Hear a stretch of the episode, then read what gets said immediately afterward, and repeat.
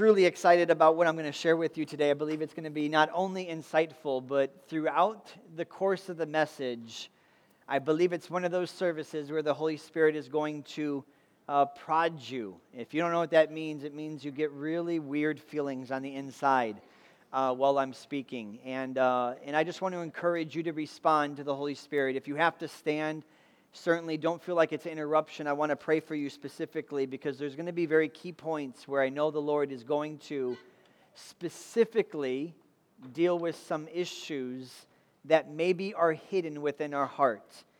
And the way that he does it is not with condemnation. He comes with a gentleness and a grace and a sense of mercy. And uh, when you sense the Holy Spirit is doing that, feel free to respond accordingly. We're going to continue on this series, Encountering Jesus. And I must say, personally, this has been a true pleasure really diving into some of the encounters that people had with Christ.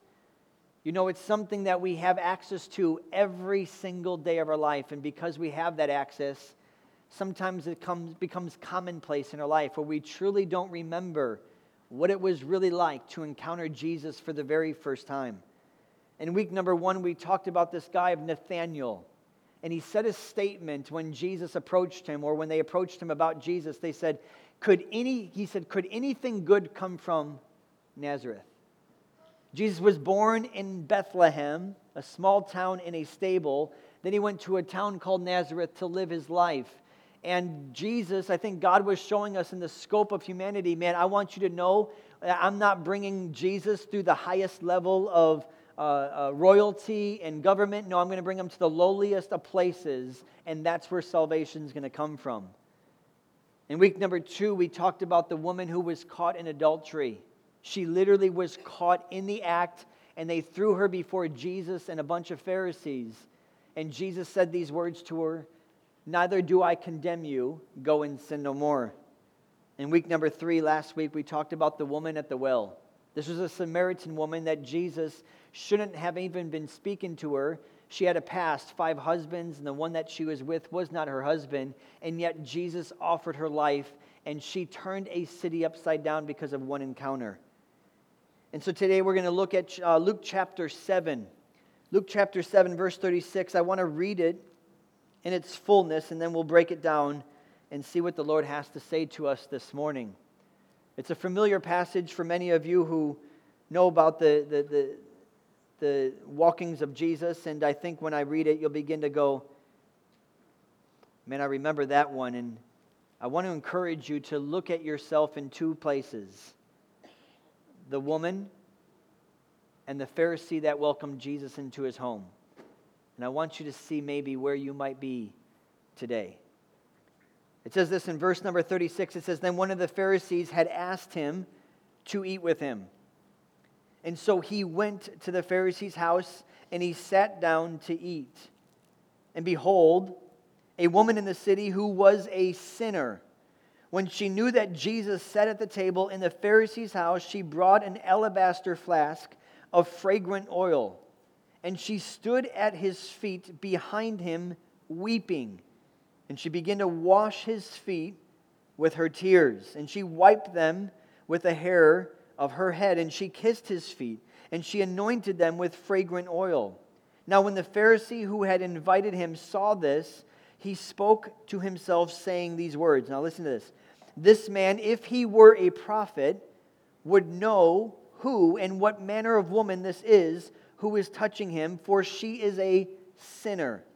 And Jesus answered and said to him, Simon, I have something to say to you. And he said to him, said to Jesus, Teacher, say on. There was a certain creditor who had two debtors. One owed 500 denarii and the other 50. And when they had nothing with which to repay, he freely forgave them both. Tell me, therefore, which of them will love him more? Simon answered and said, I suppose the one whom he forgave more. And he said to him, You are right, you have rightly judged.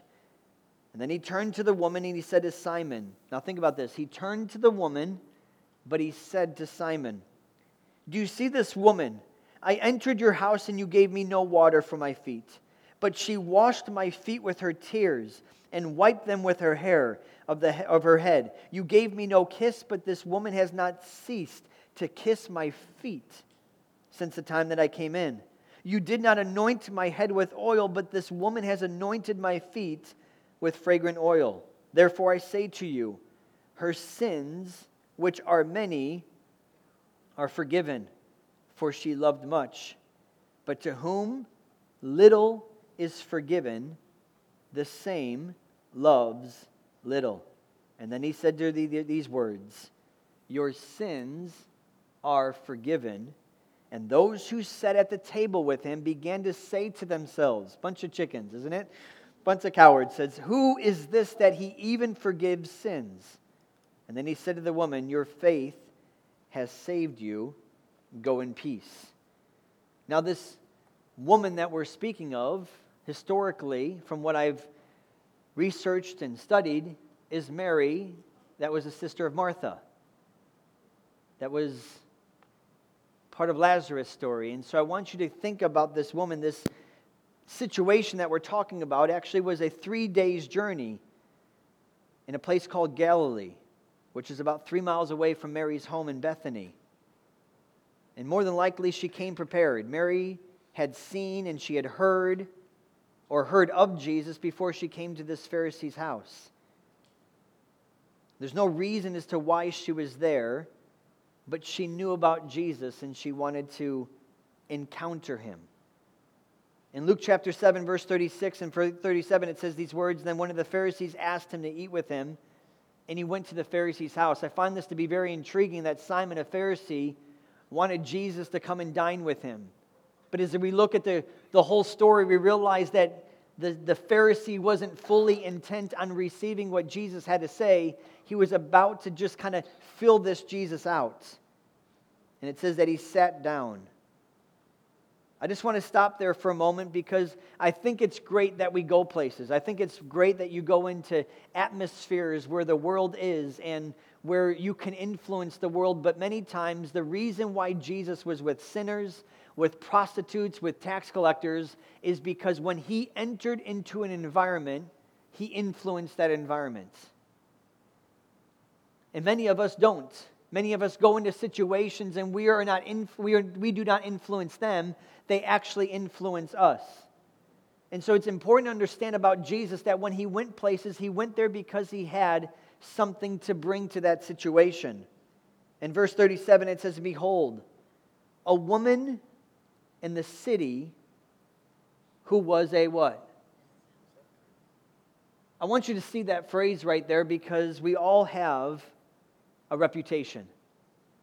And this woman had a reputation that she was known in the city as that is the woman who is a sinner. We don't know exactly what she has done, we don't know exactly the sins that she committed, but we do know this that she had a reputation. So the people who knew her knew her as that's the sinner. And reputations are hard to change, aren't they?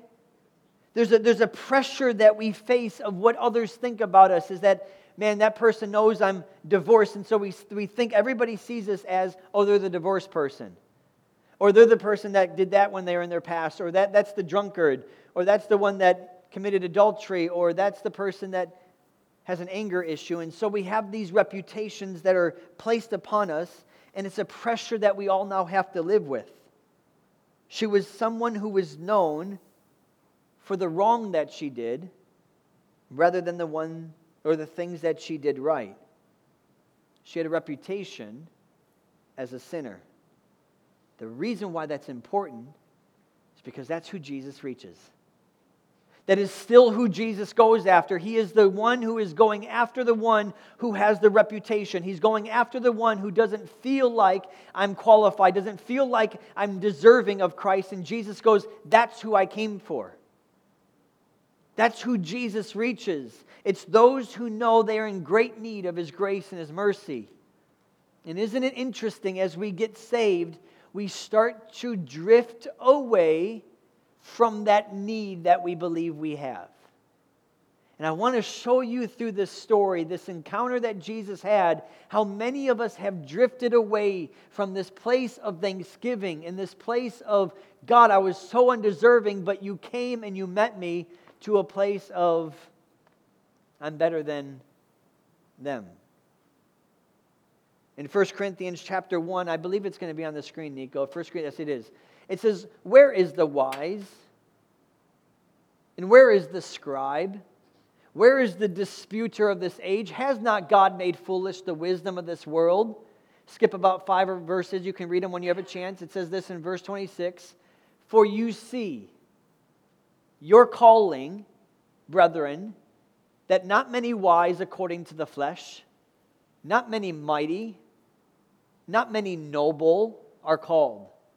I want you to realize that God is not calling the good looking ones. He's not calling the ones that have a successful business. He's not calling the entertainers that have a big platform. He's not calling those who think they're, they're wise or the, the, the, the, uh, the psychologist or the, um, what's that uh, in college?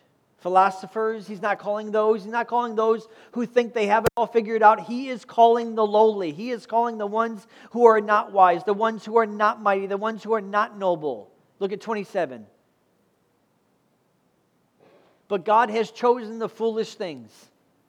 Doesn't that wound your ego at times? Like you've been chosen by God. Who did He choose? He chose the foolish things of this world to put to shame the wise. And God has chosen the weak things of the world to put to shame the things which are mighty. And God chose the base things of the world. And the things which are despised, God has chosen. And the things which are not, to bring to nothing the things that are. So I find it laughable at times where we go back to God and go, God, you got the wrong guy that you called. He goes, No, no, no, no. Let me just show you who I'm calling. The foolish things, the weak things, the base things, the despised one, that's who God chose. And why? So that no flesh would glory in his presence. I want you to know that no matter what type of reputation somebody else's has, and you think it's worse than yours, I want you to know that he chose you because you were that girl. You were that sinner. You were that one that did not deserve his grace. You did not deserve his mercy. You did not deserve him actually giving you an ounce of time, and yet he died for every single one of us. And it's that very foundation of knowing that I was that girl. I was the one that committed adultery. I was the one that was a sinner. I was the one that broke God's law. It's realizing that, that I'm qualified to be what? Chosen. I'm qualified for the calling of God that is on my life. Why? Because I fit into that category. I was the foolish one, the weak one, the base one, the despised one. In verse 38 of Luke chapter 7, we'll continue on. Nico says this, and, he, and she stood at his feet behind him, weeping. I just want to point out something historically is back in the day they had little couches so you didn't sit at a table and just dine with somebody and your feet were on a chair. No, you actually rested on a couch and your legs were on the, on the end of that couch. So you were literally eating with your elbow holding you up and eating your food. And so she's at the edge of this couch and it says this that she was weeping I just want to get you a, I'll give you a picture of this encounter because it's easy to move past some of these details. But this is them. A Pharisee welcomed Jesus into their home, a reputation of a woman who was a sinner, and what was she doing? Interrupting the whole meal. You know what it's like to, to, to weep? Anybody ever weep before? it's embarrassing. Uh, the whole attention, everything is on you. You can't do much until that person stops weeping. And she was weeping and it says this And she began to wash his feet with her tears. I wrote here, and I wanted to make sure I wrote it, is the tears were a response to something. It was a response where his presence and her sin met. And what happened? She wept. She felt and she was in the presence of God.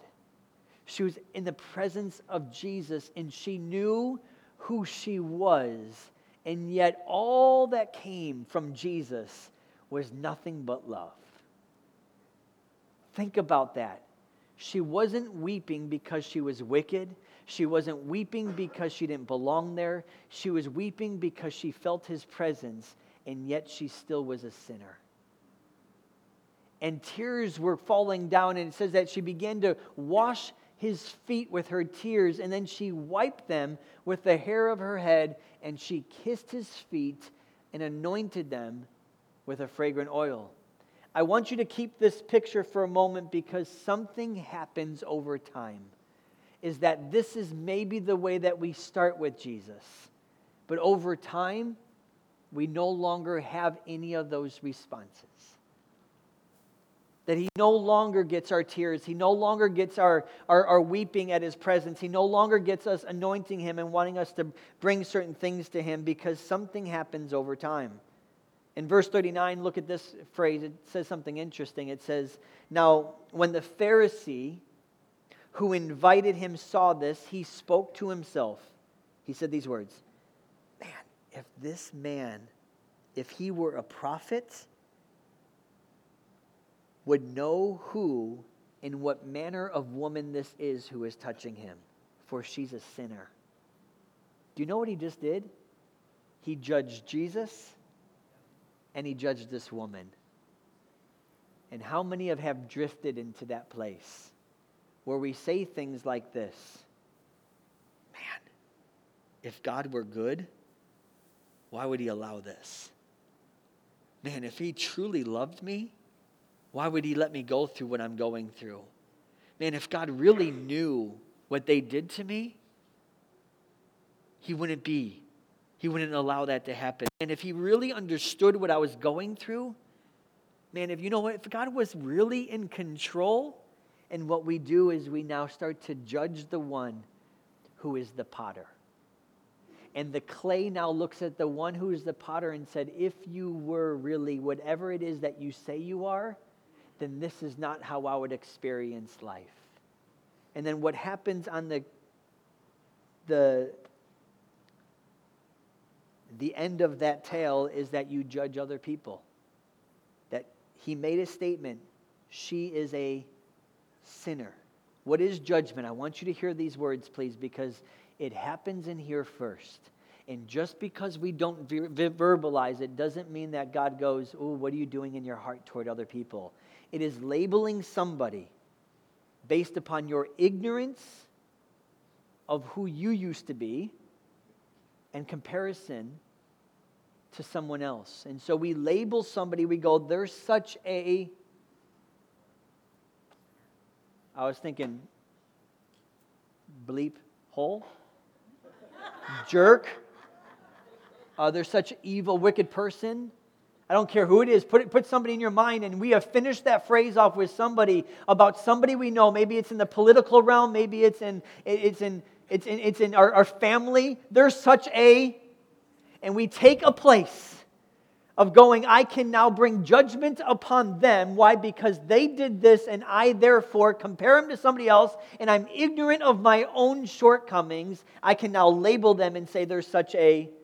And what we did is we just judge somebody. Father, I thank you for Landy, and I pray in Jesus' name that the things that you're dealing with him in his heart, Father God, I set him free right now.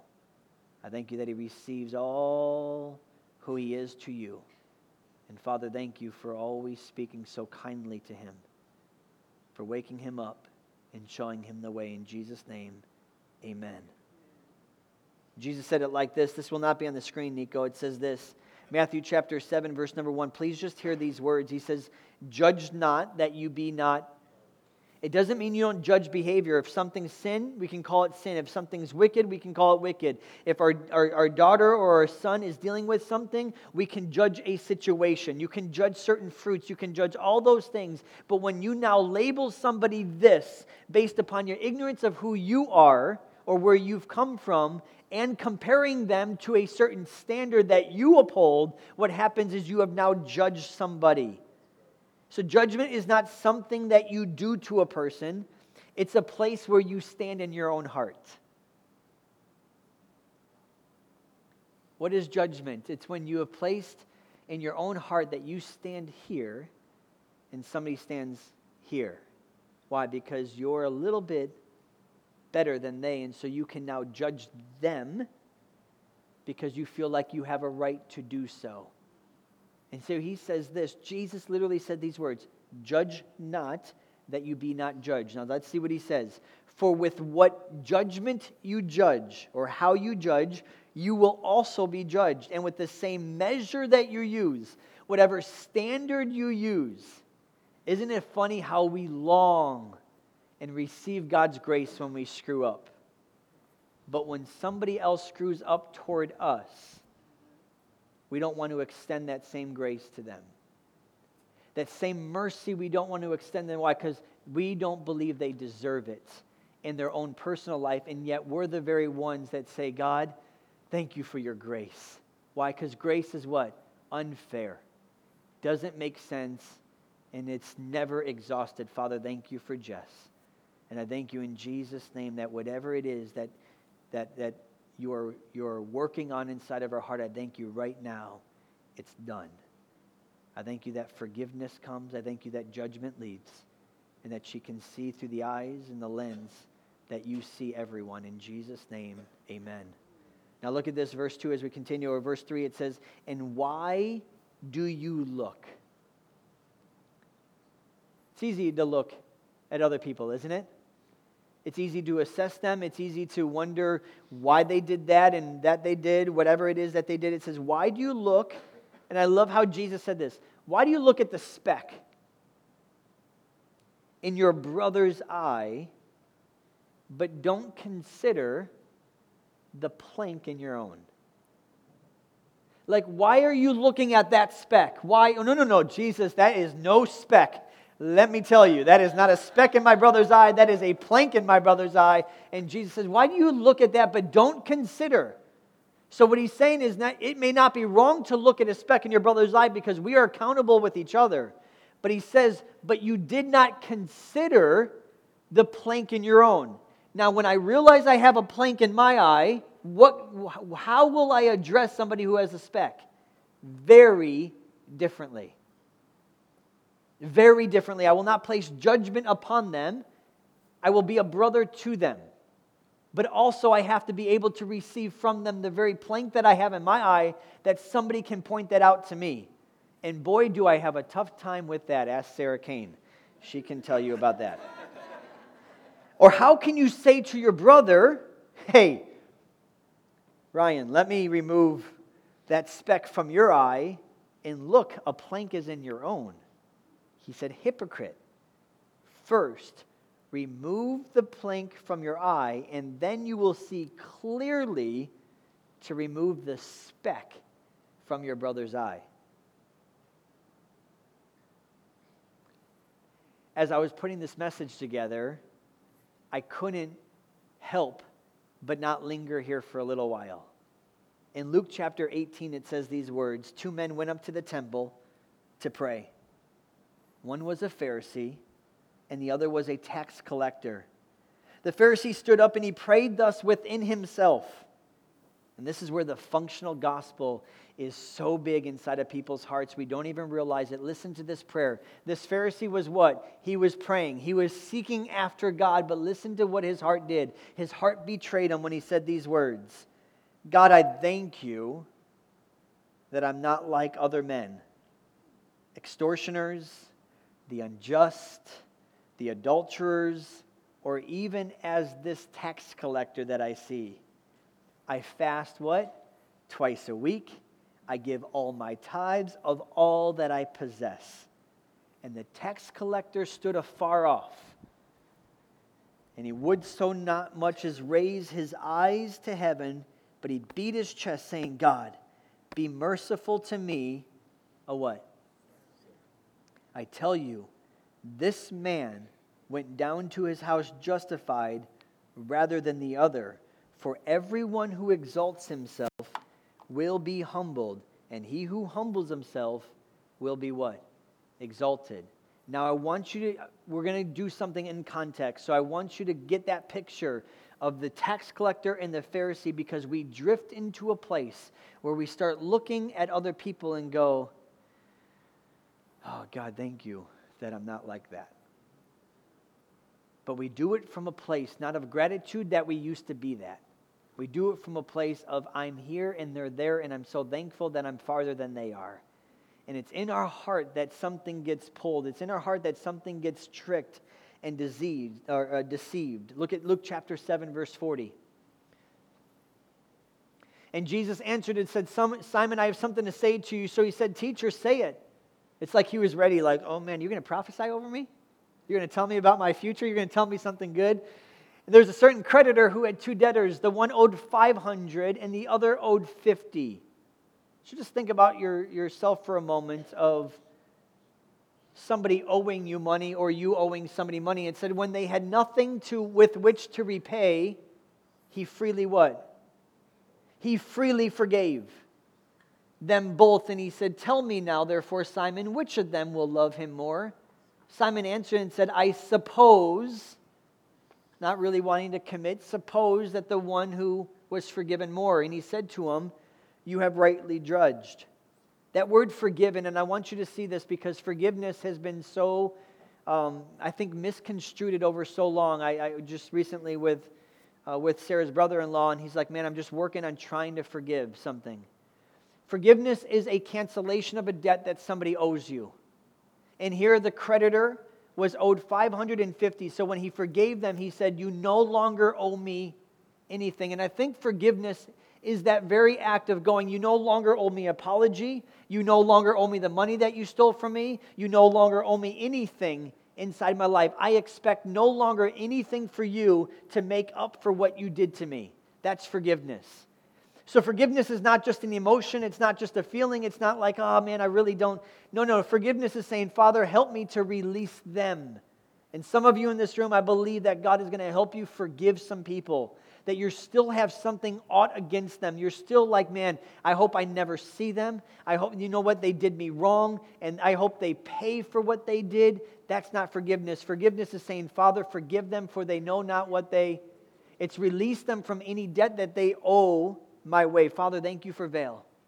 And I thank you for freedom right now in Jesus' name, the ability to let go, to forgive. I thank you, Father God, that any pain, hurt, or whatever it is that came as a result of the wrong that was done to her, right now, that debt is canceled. Why? Because you canceled her debt, which was greater. Father, thank you for Tim. Freedom in Jesus' name. Forgiveness comes to your home, Tim. The debt is canceled. Let it be that that debt is completely canceled. They owe you nothing because you owe God nothing in Jesus' name.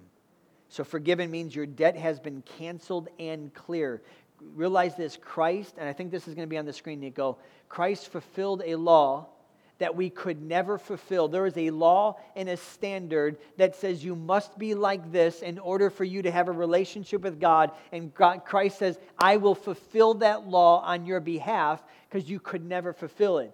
And because we broke that law, we now have a debt toward God. The wages of sin is death. And so the debt we owe is death. That, that belongs to us. And Christ goes, I'll take that too. So I will pay your debt. I will fulfill the law so that you can now have this relationship with God. We are indebted to that law. Now, I want you to see a passage, and I'm just going to ask briefly, and I don't say this demeaning in any way. Just put your thinking cap on when you see this, because it might seem like it's, uh, where, where is he going with this? But it's extremely important when it comes to the context of what we're reading. Romans chapter 7. Is it on there, Nico? I think I put it on there. All right, what shall we say then? Is the law sin? So he's saying, is the law bad? This is after Romans 3, Romans 4, Romans 5, Romans 6, now Romans 7. He's now responding to, he's writing this chapter, just one chapter, Romans 7, is written to those who are under the law. So this specifically was written to those people who are going, wait, wait, wait, we, we love the law, but now you're saying it's bad. He goes, What shall we say then? Is the law sin? No, the law is not sin. The law is not bad. On the contrary, I would not have known sin except what? Through this righteous law that is holy and perfect. For I would not have known, and I love this, look what he used there. What's that word? Every single thing in the Ten Commandments and the law was external except for one. Thou shalt not. Nobody knows if I'm coveting except what? My own heart. Somebody knows if I stole. Somebody knows if I committed adultery. Somebody knows if I took God's name in vain. But nobody, and this is the one that he brought. He goes, The law even now condemns you internally. And it says this How would I have not, not have known covetousness? And the law has said, You shall not covet. Now, when the law says you shall not covet, sin goes, Ooh, this is a great opportunity to do what? Taking opportunity by the commandment to produce in me something. So when we tell Carly, you can't wear that outfit. Guess what outfit she wants to wear this morning? Yes, and for 20 minutes, sin took an opportunity inside of her life, and she freaked out on Sarah and I this morning, on Sunday morning, before we're supposed to preach and do all this Christian stuff. But sin, because we had a rule, no, you're wearing that, it took an opportunity and said, I don't want that. It produced in her all manner of evil desire for an outfit that was dirty, bundled up. It was, it was like it would have smelled, it would have looked bad, but she wanted it anyways. For apart from the law, sin is what? Dead. So where there is no law, sin is actually dead. Sin has no ability to produce in our life. I was alive once without the law, but when the commandment or the law came, what happened? Sin was revived and I died. So I am I have wages that I am to owe God because of the sin that I committed. And so Jesus said, I will now fulfill this law, this perfect and holy law. So this law is not bad, but it reveals something inside of us that Jesus says, I will fulfill that and I will pay the debt that you owe because of it. And that what's, what it means is I am what? Forgiven. And I share that because I want you to get the totality of what this is all about. God only accepts, accepts, A C C E P T S, accepts perfection. That's only what a holy, righteous, just God can accept. So he cannot accept any of us unless the law was what? Perfectly upheld. And Jesus was the one who was spotless and he was perfect. He fulfilled the law on our behalf. So the law does not and cannot produce what it says to do. When you see 35 miles an hour, who wants to go 34? Anybody? No, you wonder, 35? I idle at 35. Like, come on.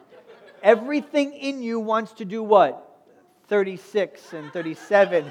Somebody said 48 and 52 and 60 well like we want we want something opposite of what the law tells. So the law doesn't produce a desire to do it. It actually just reveals something. So the law cannot produce in us the very goodness that it demands. Rather it only increases the sin inside of us.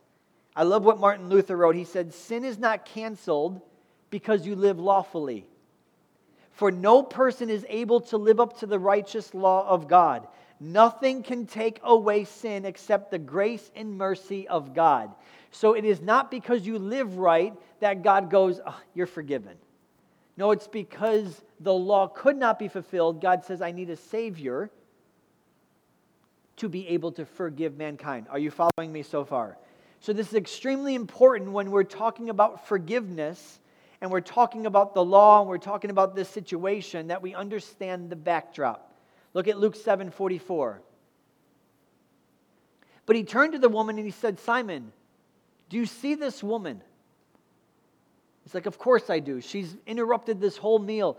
And he said these words I entered your house and you gave me no water for my feet, which is a custom at that time.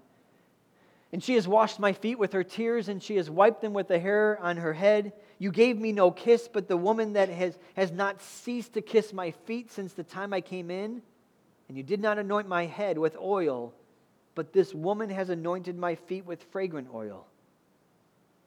I wanted to put here oftentimes we fail to recognize Jesus in our day to day life.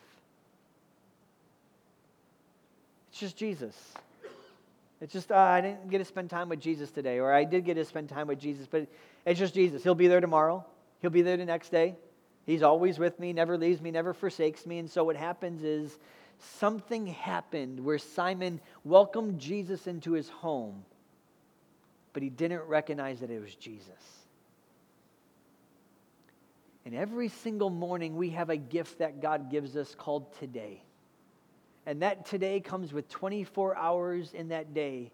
And all I can just hear is the heart of God, not in condemnation, not in guilt, going, Do you recognize me during your day? Do you recognize that, you know what, I, you, can't, you can't pour water on my feet, you can't cry tears on my feet or wash my feet, but what you can do is saying, Father, I just recognize you today and I give you all praise for making this day. And I thank you that you're in my life and that you saved me from who I used to be, Father God. And I'll never forget the day that you rescued my life. What I just did is I gave him something back. I recognized that when he entered the day and I entered today, that I, I could actually give my Savior something. It's not something of value. I'm not giving him my life for that day and I'll die for you today and I'm going to serve you greatly today. God doesn't want all those functions being the gifts that we give. It's a gift of recognition. It's a gift of realizing that he was on that couch and the Pharisee sat there and goes, if he was really a prophet while she was weeping and crying. Why? Because she recognized who she was, who he was. She recognized who she was, and the Pharisee couldn't see it. And we get caught up in this thing called Christianity and this thing called doing the Christian thing that sometimes we forget. I know I do. Sometimes I forget what He's done for me and who He saved me from myself, my goodness, and, and where I would be if He did not rescue my life, if He did not invade me personally when I was 17 years old. I guarantee when I was 39, I would be a very different person if Jesus wasn't in my life. And some, sometimes it's important for us to just take a moment and go, God, I thank you because I don't even have a clue where I would be without you, but I don't even want to have a picture of what that would be like. In verse 47, it says these words Therefore, I say to you, her sins, which are many, are forgiven, for she loved much. But to whom little is forgiven, the same what? Loves little. Whoops. And it says, But to whom little is forgiven, the same loves little. I realized this past week, and I posted it to the New Day board, and I appreciate all the answers that you gave. But I realize my love for God is not based upon, and I'm not diminishing anything. I know there's many different facets, but it's not based upon His goodness to me. It's not based upon my time with him and how sweet he is and how I love his presence. No, my, my love for him is based upon do I realize how much he forgave me of? Please think about this because sometimes we think that this person is way worse or they have a greater, much more difficult past than me. And so we think that our, our heart was not as evil as theirs or our sin was not as bad as theirs. And so what happens is he goes, You want to know why she loved me so much? Because she realized who she was without me. She realized all the sins that were piling up in her life, and then she didn't stand a chance of ever paying back a debt to me. And that's why she responded to the grace so much. And you want to know why, Justin, Justin, you want to know why your love begins to wane? Because you forget of who I delivered you from, which was you. Justin, if you just recognize that that's not who you are, and this is the beauty thing about being a new creation, is I can look back on my past and appreciate, man, where I would be without Christ and say, God, I'm so grateful. But I also can look now and go, I'm grateful that He made me brand new. So I don't look back on my past with shame, with guilt, with condemnation. I look back and go, God, man, you saved me and you made me new. And you took me from somebody who was addicted to somebody who's not. And you took me from somebody that was living for self and now I get to live for you. Then what happens? My love starts to what? Starts to grow warm again toward Him. If you feel like your love is waning, it's because you forget who rescued you and what he rescued you from. Take yourself back, not for a, an examination, not to go and be condemned, but to remember what he's done inside your life, to realize that it may be you and Hitler, and you look at Hitler and go, I would, I would never be that evil. Oh, I know, but if you would realize the Pharisee thought the same thing. Oh, look at her. She's a and he didn't realize his own heart. He didn't realize that we, we judge others based upon a certain standard, but then when it comes to us, what do we do? We have a curve. Yeah, but Jesus understands why I feel that way about that person. And we start to now change the standards when there should be absolutely no standard except Christ and what he's done for them and what he's done for me. And so he said these very words For she loved much, but to whom little is forgiven. It doesn't mean that somebody had little to be forgiven of, it means that they saw that they had little to be forgiven of. I have no shame of my past. I have no guilt or condemnation toward those thoughts. But man, when the Lord showed me this the past week, I just felt such joy to revisit that day when I was 17 years old and He rescued my life. And it was over time that He took me away from certain things that were destroying my mind and destroying my soul and giving me no purpose inside of life. And I was able to revisit that. And as I did, what happened in my life was love just started to rise of holy cow, God, I'm so in love with you because you met me there and you still meet me here today. And then he said to her, What liberating words for all of us to hear your sins are what? I just want to remind you this morning your sins are forgiven. Means that the debt that you owed God is clear. You owe God nothing.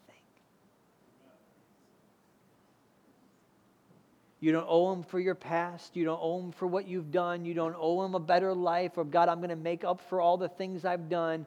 You don't owe him anything except to what? Receive his forgiveness. I think that's one of the most powerful words that we could ever ever hear from God and extend to somebody else is what? You are forgiven. The debt has been clear and wiped out. In 1 John 2:12, I don't think it's going to be on the screen. He says, "I write these things to you, my little children, because your sins are forgiven for what? His name's sake." So why are your sins forgiven? For his his name's sake it's not for you. You're forgiven for his namesake. Acts 26, 18 says that, we, that God would open their eyes in order to turn them from darkness to light, from the power of Satan to God, that they may receive what? Everybody say receive. receive. Forgiveness of sins and an inheritance among those who are sanctified by faith in me. And let me finish off with these last few passages. Uh, Luke 7 49, Nico. And those who sat at the table with him began to say to themselves, Who is this who even forgives sins? And then he said to the woman, Your faith has saved you. Go in peace. What does that mean? Sometimes we think that our faith is what initiates something with God. And I know you've heard me say this many times faith is always responsive always. And God is always the initiator. So God is not waiting for you to make his move. God made his move, said, You are forgiven. Now, what's your move? To receive his forgiveness. So faith is responsive to two things what God has said to me and what Jesus did for me. So I'm responding at 24 hours a day, I'm responding to two things. God, what did you say to me about this and about me? And Jesus, what did you do for me on the cross? Now I make my step. And I'm responding to that. So he says, Your faith, your response to your sin and my presence meeting together and my forgiveness, your response has saved you. He said, Go and what? Nothing missing, nothing broken between you and I. Go in peace. Now, think about this, please, as I, I close. As she went, she still has the same what? Reputation. Everybody knows her as the sinner. Every single person is still having the same conversations about this woman, but he said, Go in peace. Go knowing that you and I, there's nothing broken, nothing missing between you and the Father. You have been saved. You have been forgiven. You have been justified. Now go. Go what? Go in peace, going with a new identity. That old person, that old lady that showed up that day and pour, poured the perfume, she's done. She's gone. She's dead. That reputation, that past is no more. You have been forgiven. Now go and be someone brand new. And that's why it says in Romans 5, it says, Therefore, having been justified by faith, we have what? Peace with God. Not peace of God. We have peace with God. Folks, please hear me. You, if you've been forgiven, you receive that forgiveness, you have complete and total peace with God. The God of the universe no longer has anything against you. There's no more debt that you owe him. There's no more law that you are supposed to fulfill to make sure you and him are good. No, it says that. Where'd it go, Nico? There's water. Dance like you're a wave. It says that Therefore, having been justified means cleared in the courtroom of heaven, we have peace with God through our Lord Jesus Christ. And so I want to encourage you today in two things receive his forgiveness. Forgiveness from what? From who you are and who you used to be. Don't live in that past. Know that when you're forgiven, the debt has been cleared and canceled. But also, please, please, please, when you receive it, it's so that you can extend it. It's so that you're able to forgive those who have done you wrong, forgive those who did something that they shouldn't have done to you, forgive those that were supposed to do something for you that they did not do. Forgive those who have treated somebody in your family wrong or stolen from you or did not give you an advantage or did something to take from you. Forgive. Those who violated you, maybe some ladies in this room, those who violated you, forgive. What does that mean? Release them. It's the power of releasing them from owing you anything. They don't owe you apology. They don't owe you, uh, uh, uh, I'm going to make things right. They don't owe you any of that. Doesn't mean you reconcile, it just means that you release them. And the only way that you can do that is to know that when Jesus looks at you, he says, My son, my daughter, you are forgiven. You are forgiven. Your debt is clear. When you stand before God, there's only peace and there's no, well, you did this and when are you going to make this right? No, you are forgiven. When the, when the prodigal son was running back, what did the father say to him? Repent! Stop, stop, stop. Whoa, whoa, stop. Say you're sorry for taking my money and wasting it. No, what did the father do? He's back. And he ran and he hugged and he kissed him. Why? Because he forgave him already. It wasn't based upon his son saying his sorry script, it was based upon who he was to him. And we can receive that same love and that same nature from the Father so that we're able to now freely give to anybody that has done us wrong I forgive you. I forgive you. I forgive you. And the emotions may not be always there. Amen? I also love to use the illustration of an iron. You know, when you iron some shirts, you plug it in and it gets real hot, right? When you unplug it, is it still hot? Forgiveness is unplugging it. The emotions come after it cools down. And sometimes we're like, oh, I'm struggling to forgive. No, no, no, just unplug it, release them, and the emotions will follow so you can now actually be free from that person. So, Father, we just take a moment and recognize that we are a forgiven bunch in this room. We were all sinners. We are all going the wrong way.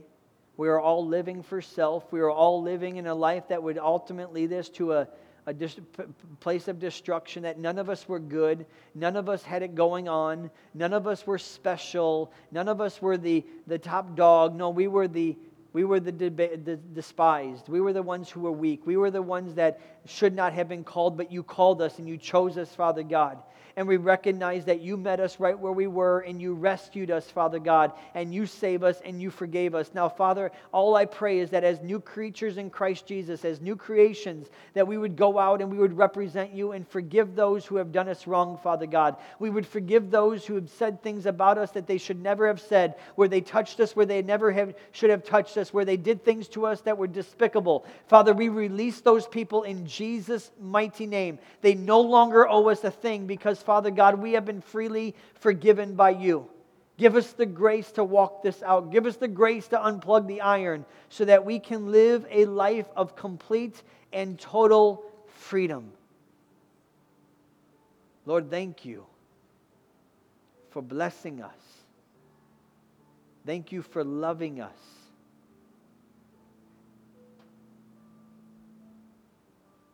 In Jesus' name, amen. Would you stand with me this morning?